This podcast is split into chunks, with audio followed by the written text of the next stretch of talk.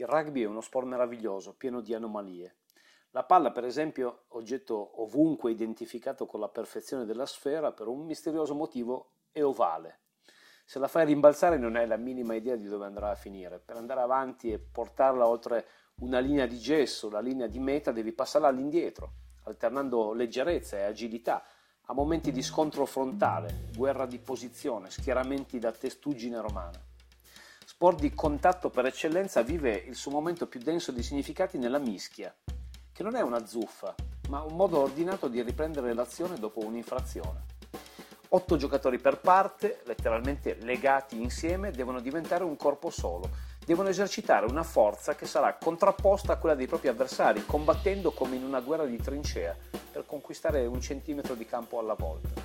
La mischia è un organismo, respira, si quieta, riprende forza, collassa, all'urlo contatto, si mette in azione proteggendo e attaccando insieme, essendo dimostrazione di forza, solidità, compattezza.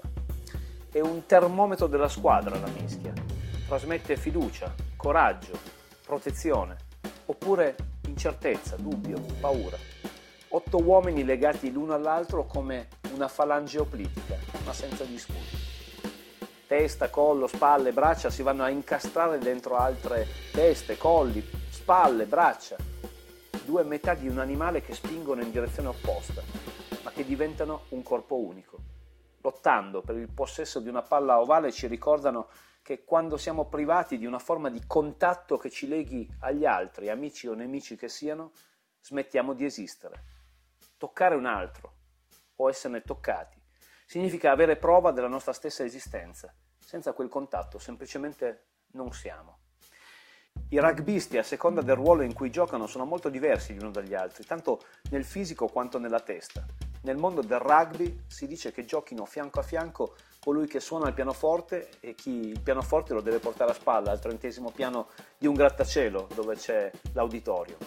Non c'è stato un giocatore di rugby più popolare e riconoscibile di John Lomu, leader indiscusso degli All Blacks, la nazionale neozelandese. Un colosso di 196 cm per 119 kg, capace di correre i 100 metri in 10 secondi e 8, che sembrava la rappresentazione dell'atleta perfetto, espressione di quella che gli antichi greci chiamavano kalokagatia, il bello e il buono, proprio come un eroe omerico. L'Omu era capace di disegnare armonia su un prato, pur con dei gesti strani, faceva diventare bellezza la sua corsa sulla quale letteralmente rimbalzavano gli avversari che tentavano di fermarlo, come Obelix contro i Romani. Controllava, anzi domava quella palla ovale fatta apposta per essere incontrollabile e schizzare via da ogni parte. Nelle squadre di rugby convivono mille storie diverse, ma tutte dentro alla stessa maglia. La squadra più leggendaria e vincente del mondo, gli All Blacks, appunto, sul retro di quella maglia non scrive il cognome dei suoi giocatori Anzi, la maglia nera con la felce argentata, taonga in Maori, è un oggetto sacro che, come fanno tutte le squadre di rugby, viene consegnata a tutti i giocatori dal capitano prima della partita. Che cos'hai da offrire alla squadra? E cosa sei pronto a sacrificare? chiedono i veterani alle matricole, capovolgendo l'immagine di quelle starlet capricciose che tengono in ostaggio le squadre in cui giocano. Creare una cultura e lasciare un'eredità ciò che viene chiesto a chi ha l'onore di far parte dei tutti neri, gli All in modo che gli avversari di ogni tempo, quando si troveranno di fronte alla Haka, possano capire al volo che non stanno per fronteggiare una squadra, ma un popolo intero con la sua cultura, identità, ethos, sistema di valori. Ed è complicato giocare contro un popolo intero. Quella maglia è un dono prezioso che si riceve prima dell'inizio del match e finita la partita dovrà essere restituita.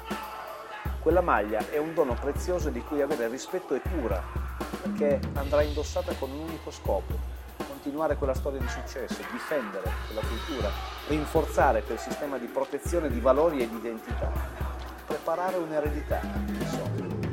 E tu, dentro a quella maglia che hai l'onore di riempire, ma che non è tua, costruirai il privilegio di poterla consegnare a chi verrà dopo di te il giorno dei funerali di Jonah Lomu nello stadio di Oakland, centinaia di suoi amici e compagni di squadra gli resero uno straziante omaggio con la haka, la danza rituale che gli All Blacks eseguono prima delle loro partite, guardando dritto negli occhi i loro avversari.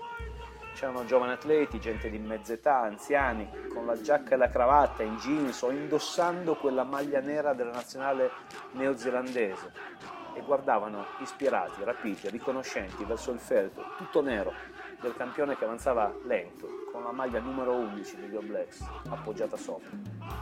Beh, quella maglia rappresenta la possibilità di costruire uomini, cultura, società, di riconoscersi nel presente, ma di preparare un'eredità, del prendersi cura gli uni degli altri, proprio come si fa in una squadra. Esiste un posto a Torino e si chiama Area X, nato con lo scopo di divulgare la cultura della protezione.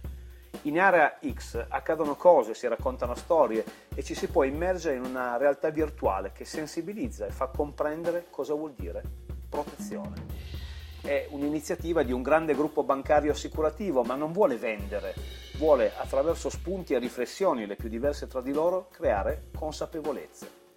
Protezione vuol dire sapersi prendere cura di noi e dei nostri affetti, costruire una rete di protezione che permetta di farci arrivare il più serenamente possibile ai nostri obiettivi.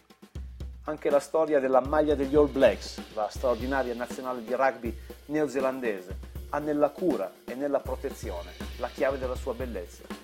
Il racconto di oggi spero abbia acceso curiosità e stimolato qualche riflessione.